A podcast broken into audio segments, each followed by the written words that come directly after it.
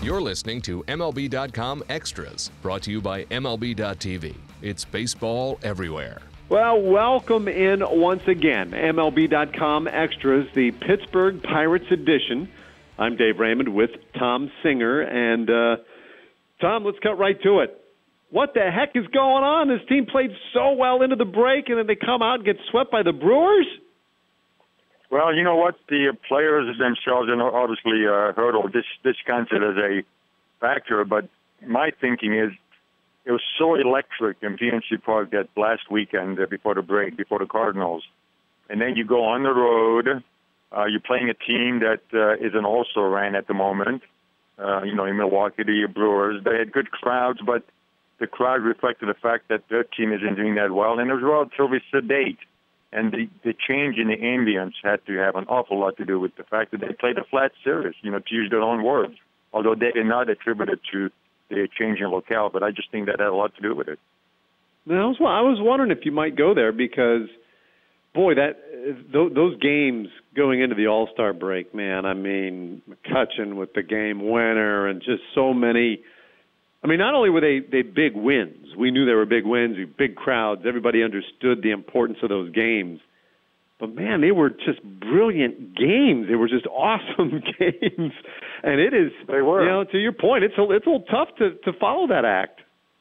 It's tough to follow, and there's a lot of uh, you know truism to the fact that in a 162 game season, you do play up to or down to your competition.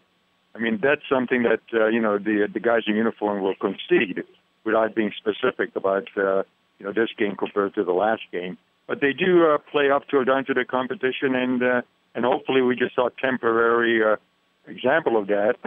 and the true test of that is the the the, the ensuing series in Kansas City against the Royals, who uh, have the uh, second best record. Uh, uh, in the majors next to the Cardinals. So we'll see if, uh, if that uh, formula holds true, and the Pirates do indeed uh, play with a little more v- uh, vigor and uh, and more uh, you know efficiency. Yeah, I mean, this, you're, you're right. I mean, we're we are absolutely going to put it all to the test. Um, you know, Monday night in Kansas City, American League's best record, uh, three games against a team that, in in some ways, you know, I you, you could draw some some interesting parallels uh, between the Royals and the Pirates. But yeah, that that back end of the bullpen, man, it makes for short games when you're playing Kansas City. So uh, you know the offense didn't exactly um, impress in Milwaukee. They're going to have to to get something going early in these games, I would think. And and the and the teams are comparable except for the big element of speed. Obviously, that's a huge part of Kansas City's game. Uh, the Pirates use it to some extent, but certainly not uh, doesn't have the relay track team that that, that the Royals do. But as far as uh, the team uh, strength, you know, pitching uh, uh, absolutely is uh, true for both teams. But uh, you know, how baseball goes. We'll probably have three uh, nine-eight games. You can't predict the games.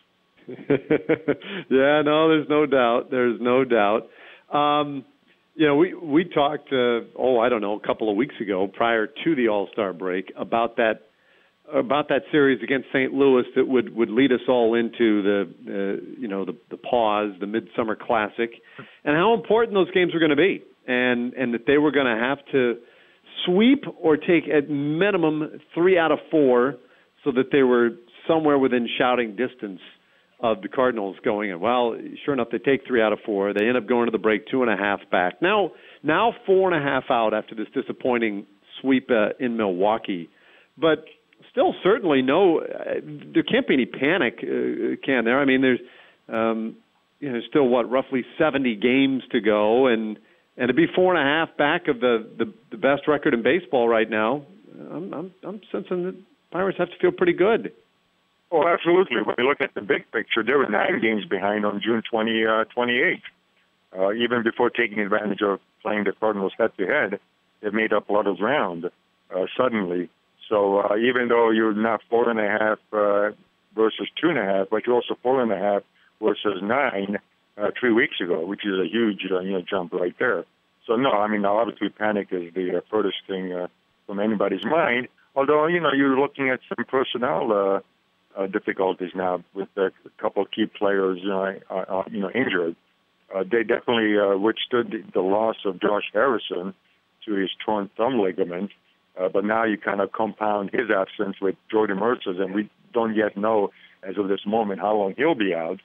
But uh, you know, if he's out for any length of time, you know, half of your starting infield, your regular starting infield, obviously Jung Ho Kang has become a big piece in that infield, but half of your uh, regular starting infield uh, will be absent for who knows how long. And uh, you know, a team like the Pirates, you know, we hear it even when everybody is at full strength. The one thing they can't afford is uh, critical injuries because the depth isn't what it is in some of the uh, big market teams who have, uh, uh, you know, starting capable players on the bench just waiting for an opportunity. A little bit different with the Pirates.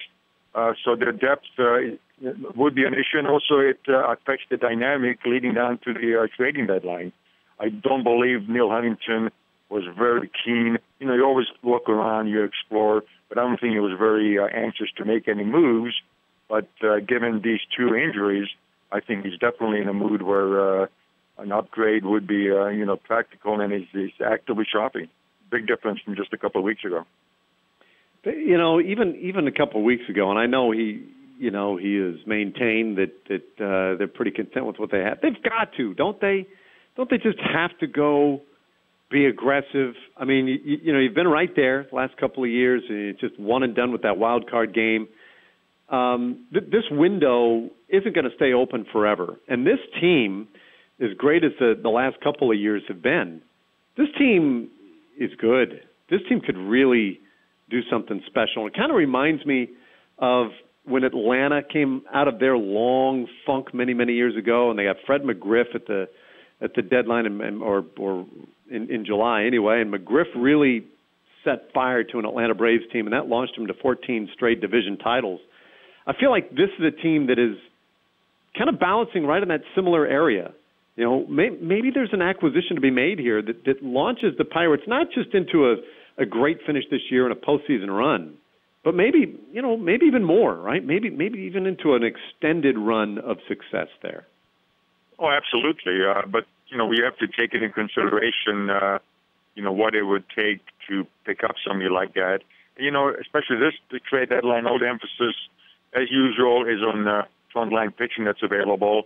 And the Pirates definitely are not in the market for that, which might help them because with everybody else focusing their chips on getting a uh, you know pitching upgrade, maybe the competition for a really good available bat isn't as heated as it might otherwise be. So the price you have to pay is not a not as exorbitant as it might be with everybody competing for the same bat. Uh, obviously, uh, you know we've been looking at uh, you know, it, it's the same holes that, uh, that, that traditionally they've had every season since uh, Adam LaRoche. First base is a uh, trouble spot. Right field, maybe not so much so because Polanco really has picked it up the last 10, uh, 12 games. But I think that they could pick up somebody that can play both positions, right-handed bat preferably. Uh, I think they would pay uh, you know market price for somebody like that. And there are a lot of first basemen who are ostensibly on the market obviously a lot of times teams make somebody available just to see what kind of price he can bring without actually intending to deal him right now. But uh, I'm no question that uh, Huntington is burning up the phone lines, talking to every team that has a first baseman available, and especially yeah. one that uh, can also double as an outfielder. Yeah, I've, I've, you know, look, I don't have any, you know, significant rooting interest in any one team per se, Tom. But I, I think I'm with a lot of other people who would say, you know what, kind of as fun as it was to see the Royals make their run last year, I think there's a lot of us out there rooting for, for Huntington to make make a move and and do something exciting and and uh, and see this team get back to its its glory days. They're on the cusp, and, I, and I'm really looking forward to the series beginning Monday night in Kansas City. I hope you enjoy that one, and uh, um, I'll be interested to to talk to you again next week and, and get your thoughts as we get that much closer to the deadline. It'll be good to get an update, Dave. I'll look forward to it. All right, there he goes. It's Tom Singer. This is MLB.com Extras, the Pittsburgh Pirates edition. MLB.tv Premium, the number one live streaming sports service, is celebrating 13 years. Watch every out of market regular season game live or on demand in true HD. Real time highlights, live look ins, pitch tracking widget, and more. MLB.tv Premium includes a free At Bat 15 subscription. Watch live baseball on over 400 mobile and connected devices. Watch at home, in the office, or on the go every night on every device. Blackout and other restrictions apply. Visit MLB.tv for details.